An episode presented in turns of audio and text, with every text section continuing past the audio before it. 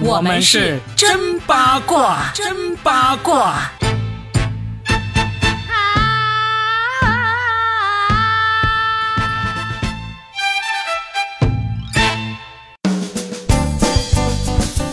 大家好，欢迎来收听我们新的一期真八卦，我是算一卦罗宾。大家好，我是八一八佳倩。我觉得算一卦，你今天也失算了，你没有想到吧？一个年近五十的女人还要被拼四胎。当我听到这个消息说贾静雯的老公说希望他的老婆可以生四胎的时候，我就觉得。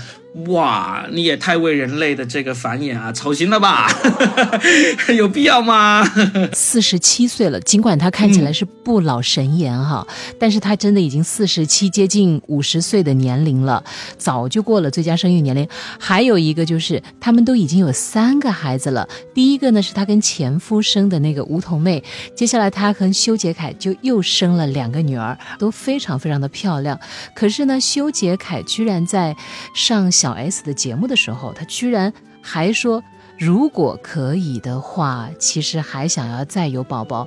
天哪，所有的粉丝都不能忍了，好不好？他是不是想要追一个男孩啊？哎，这太过分了！你想想，你知道小 S 叫什么名字吗？徐熙娣。你知道这个“娣”字，招娣，招娣，这是最传统的这个。中国那些封建家长想要生个男孩才要用的这个名字啊，他是不是被小 S 的这个名字启发了他？他说觉得，嗯，我虽然有两个亲生的女儿，但是我还是想要个男孩啊！哎呀，这个修狗太可恶了。Robin，你说的挺对哈，就是从这个地字来讲，为什么一直都叫招娣、西娣、来娣？为什么没有什么招妹？西妹来妹呢？只有招商，这就是中国传统的这个重男轻女、男尊女卑思想在作怪呀。嗯，如果单从这个数量上来讲，真的够了，对不对？我觉得哪有什么任务啊？如果是你自己给自己任务，夫妻两个人有商有量，觉得哎，我们就希望能够有一个、两个、三个、四个、五个啊，甚至生一个足球队，只要是你两夫妻大家共同商量出来的，那这个任务是没问题的。但是你说，哎，这个任务是。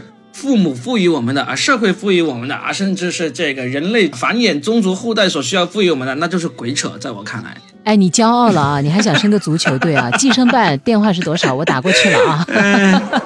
你说的这种可能性挺大的，但是我同时也想说，小 S 在对面听了，难道不会冒冷汗吗？因为她也是一直就是想要生儿子吧，这应该是路人皆知吧，对不对？但是她应该也释怀了吧？什么男人会对生儿这件事情真的那么男人有执念？但是你像这个小 S，我觉得他自己其实也是深受这种思想毒害了。你想一想，你小儿子这样泼辣的性格，如果他是反对这个事情的，他听到修杰楷这样说的话，他难道不会就反驳回去、反击回去吗？他肯定有这个能力啊。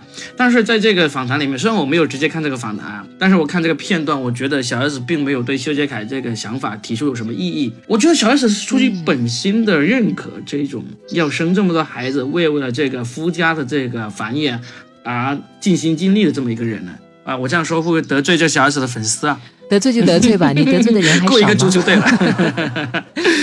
真心的希望就是大家能不能够摒弃掉这些。旧俗的观念，女儿才是贴心的小棉袄啊！你看若饼就有个小棉袄，对不对？这棉袄可厚了。呃，但是我觉得这个所谓的贴心小棉袄，这个也是我在育儿过程中经常会遇到一个事情，因为我经常在混迹在一些这种育儿群里面就潜水嘛，就经常听到他们有一个说法，说什么啊，你生的是女儿，你要是生儿子，你就知道啊有多难教啊，女儿是贴心小棉袄，儿子呢就是来折磨你的。呃，这个也是我不太认可的一个新闻啊。不过这个扯远了啊，我们不要扯自己的家事，我们就扯这个修杰凯、贾静雯这个事情。说到这个孩子的话呢，还真的接下来马上就有一个孩子。这件事说的就是李亚鹏有了嗯新的恋情，但是有一些博主拿这个事儿来说什么谁赢了谁输了，我就觉得无聊的人怎么那么多啊？你看王菲。你还没结婚吧？虽然你跟呃谢霆锋一直都在恋爱，但是你还没有结婚吧？前夫已经找到了一个更年轻的，而且貌似各种条件都还不错，因为网上已经有人扒出来他的照片，说他是超模，然后各种条件看起来呢也很优越。年轻貌美还怀孕了，王菲什么事呀？这个事情，这些网友难道是觉得王菲想要找一个比她小三十岁的男人找不到吗？你就准备好了？我我没有，我是找不到，我肯定是找不到。但是我觉得关这些网友什么事？这个，哎，李亚鹏找一个年轻貌美的，然后又怀孕了。老实说，他跟王菲离婚都已经这么久了，他要找谁？他找一个小三十岁的，找一个大三十岁的，其实跟王菲有啥关系啊？他们。操什么心呢？我就好奇这些网友扯到这个王菲，他是觉得王菲亏了吗？还是觉得李亚鹏赚了吗？是怎么样？究竟他们想怎么想的？我真是不明白。其实我觉得已经完全没有什么可比性，仅仅因为他们曾经有过这样一段婚姻，这种比的话，就是挺暴露智商的短。封建的思想在。在起作用，这个就像前段时间他们在说的，说什么啊，王菲这样的女人啊，在我们村呢是没人要的，还有包括什么，甚至说到谷爱凌啊，说啊，谷爱凌啊喜欢滑雪啊，这个女人宫寒啊，不好生孩子啊，这帮人就是同一帮人，不但无聊，而且愚昧。嗯，对。如果说这个话的是女人，就是自己在矮化女人；如果说这个事情的是男人，就说明这帮男人挺不爷们儿的。为什么一定要把婚姻、生孩子当成人生成功的标范儿吗？居然有人说这个年轻的女孩是凭什么拿下了李亚鹏？婚恋市场上面一个离异的男人，只要他但凡还在名利场上。其实李亚鹏之前都爆出他好像财政方面应该是蛮吃紧的吧，可是只要他但凡还有一些能拿得出手的东西，就永远都会被年轻的女性所青睐，甚至有人说，哇，他都找了一个呃三十多的女的，那他其实找个二十多的可能也是分分钟的事情，对女人太不公平了，这不刚过完这个三八妇女节吗？怎么？就变成这样，甚至在昨天的这个三八节上，我觉得有一些博主提出的观点是很对的。他说，就叫做三八国际妇女劳动节，不要叫什么女神节、女王节。这个其实反而是因为你们不够自信，非得要被人追捧，或者说这也是商家造出来的一些噱头，你们才能够找到自信吗？你的人生由你做主，好不好？所谓的大女主这两年不是特别流行吗？你看电视剧靠这个也吃香，小说靠这个也吃香。真正的大女主，觉得最后命运还是由自己来定义自己，而不是说由他人来把我贴一个什么样的标签，我就是一个什么样的标签，对不对？女人们崛起，好不好？这个其实，哎，这两天深圳卫健委发做了一个视频，他讲的也是这个事情。我们说女人想要什么，要自己做主，其实这是一个很美好的那个愿望啊。但实际现实生活中，并没有那么容易。我觉得没有那么容易的也还有一个点啊，就是说出来可能会被人骂，但是呢，我觉得女性自己还不够强大，其实是一个很重要的一个原因，就是这个内心不够强大。其实你说的挺对的，从哪个方面可以看出来呢？就是现在的霸道总裁文和霸道的总裁电视剧之所以还会被很多的受众所追捧，我想你们男人应该不太爱看这种，大部分女生还蛮喜欢看这种，是因为他们把自己内心想要的东西投射到了这样的电视剧或者是这样的文学作品当中。我每次划那个网站呢，划的这种小说，我就真的赶紧划过去。我不知道为什么那么多小女孩就等着。霸总来壁咚你，有几年“壁咚”这个词还挺流行，但是后来想想，壁咚不就是一种流氓行为吗？这是违背他人意志、强行亲热的一个行为啊！这就是。而且我觉得现在就是女性给人一种感觉还不够强大，跟这些女星们啊也是有很大的关系。你看这个大 S、小 S，你看起来好像敢爱敢恨。非常的这个潇洒吧，但实际上他们追求的也还是要有一段完美的婚姻，要有这个相夫教子的这个生活，才是一个呃美好的家庭的这么一个形象。就我不是说谴责他们怎么样，而是我感觉至少现在能够代表女性形象的一些明星名人们。还不是真正的让人觉得女性已经强大到真的可以自己掌握自己命运，或者说，呃，我想要我自己想要的生活这么一种这个形态。你看最近非常非常红的这个谷爱凌，可以说是这段时间是成为了我们呃全球女性的一个楷模。但是等到了她到谈婚论嫁的时候，她会不会也变成小 S、大 S 这样的人呢？我其实我不知道。当然，我也不说谷爱凌就必须是要嗯不结婚啊，不生小孩或者怎么样。就是她的生活就是她做主，她去把握。我希望谷爱凌她到时候她真的去把握的时候，她依然能够保持她在冬奥会上那种精神。小 S 大 S 在我眼中都是不足以作为楷模的这么一个女性形象，特别是小 S，明眼人都能够看出来她是有受到家暴的，但是她依然是用那种家庭生活、爱情生活，就是如饮水冷暖自知啊，外人是不足为外人道的，那这就没办法了。嗯，你说的这个呢，我就觉得你是真正的为我们女性在发声，果然是我们的妇女之友啊！下次送个牌匾给你哈。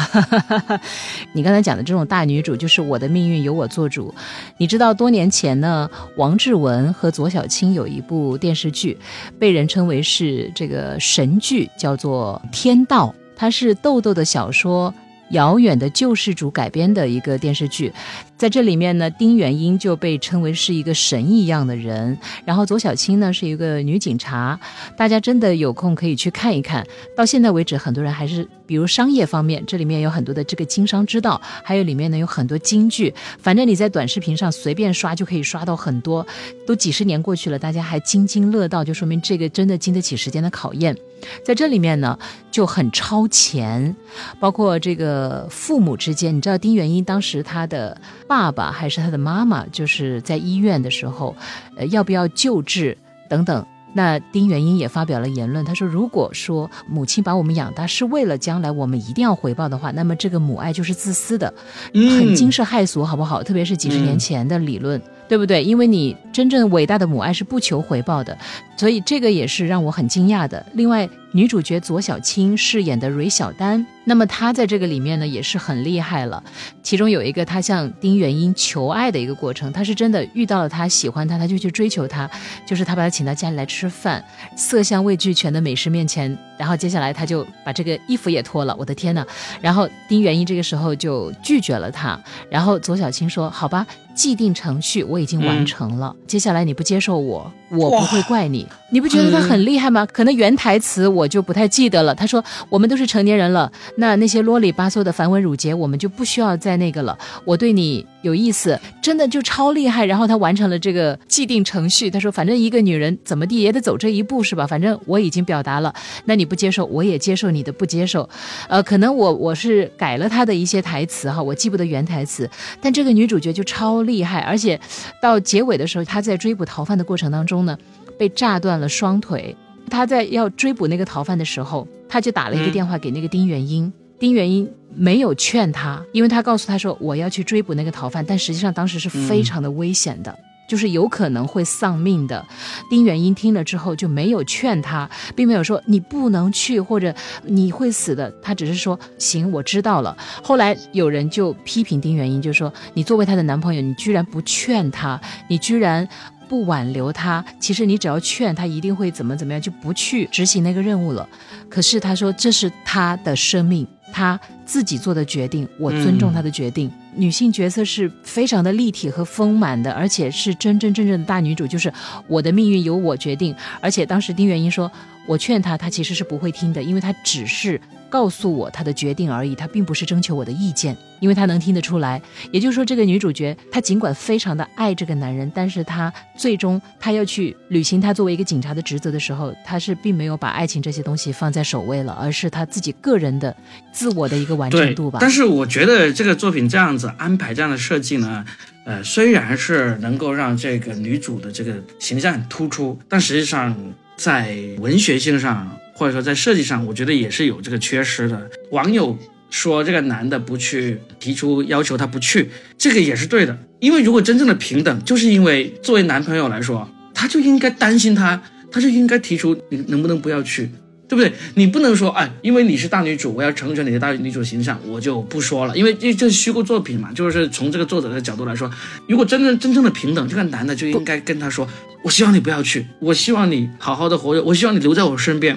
情侣双方的其中一方的这个必然的一个需求，而那另外一方他会说啊，我了解你的想法，但我还是要去。我觉得这才是真正的平等。作者这样设计的话，是真的突出了这个女主的这个高大以及这个思想的超前。但是实际上，这个男方他不会这样子，就这么为了这个伪光正而让这个女生就这样去的。所以我相信这个作品还是在思想高度上还是在要。从女权走向平权，就是像像我们经常所说的，其实并没有女权这个这个事情存在。真正的女权其实就是男女平等，而男女平等就是说，男的也可以懦弱，男的也可以自私，女的也可以伟大，女的也可以无私，这样子才是大家才是真正的人，大家才是真正平等的人。我是这样想的。好，谢谢这位妇女之友精彩的发言哈。因为我的描述可能跟电视剧或者是书本还是有一些些这个偏差了，看了有一段时间了，呃，也许我的描述不是那么准确的，但是你的你的感慨是对的，所以我还是建议大家去看一看，就是为什么丁元英他在那个电话的时候他没有说话，没有劝阻，实际上他是有前因和后果的。任何事情对吧？你不能光看结果，你还得要追溯一下，哎，为什么这个人物形象是这样子的？他不说话。是符合他的人物个性吗？那芮小丹为什么要打这个电话呢？他打这个电话是希望得到劝阻吗？希望得到关怀吗？不，他因为一直以来之前的种种行为都证明了他是一个自己的人生要自己做主的人。他不是要去寻死，而是说我作为一个警察，这一刻我就是必须要去执行这个任务。爱情、婚姻、生命都排在了我这个任务和我这个职业身份之后。其实举这个例子，我觉得这个还是大家去看吧。我们这里就不看。讨这部剧了啊，但我的记忆里面就是这个是很大女主的一种体现，就是真真正正她自己为自己来发声，而不是谁的附属品或者是附庸。非常不错，就是说我们从这个修杰楷、贾静雯一直聊到了非常著名的一个连续剧，叫做《天道》，是吧？很好，这就很符合我们这个节目的调性。我们真的是无所不谈啊，不管是什么样的八卦，我们最终都能够升华到一个非常高的一个位置，可以说明听我们那个节目呢，真的是能够得到东西的。刚才那个说的是电视剧和小说里的人物，但是生活中其实我们也在有一个明星身上真的发现了他的那种洒脱，活出自我。这个是谁呢？就是。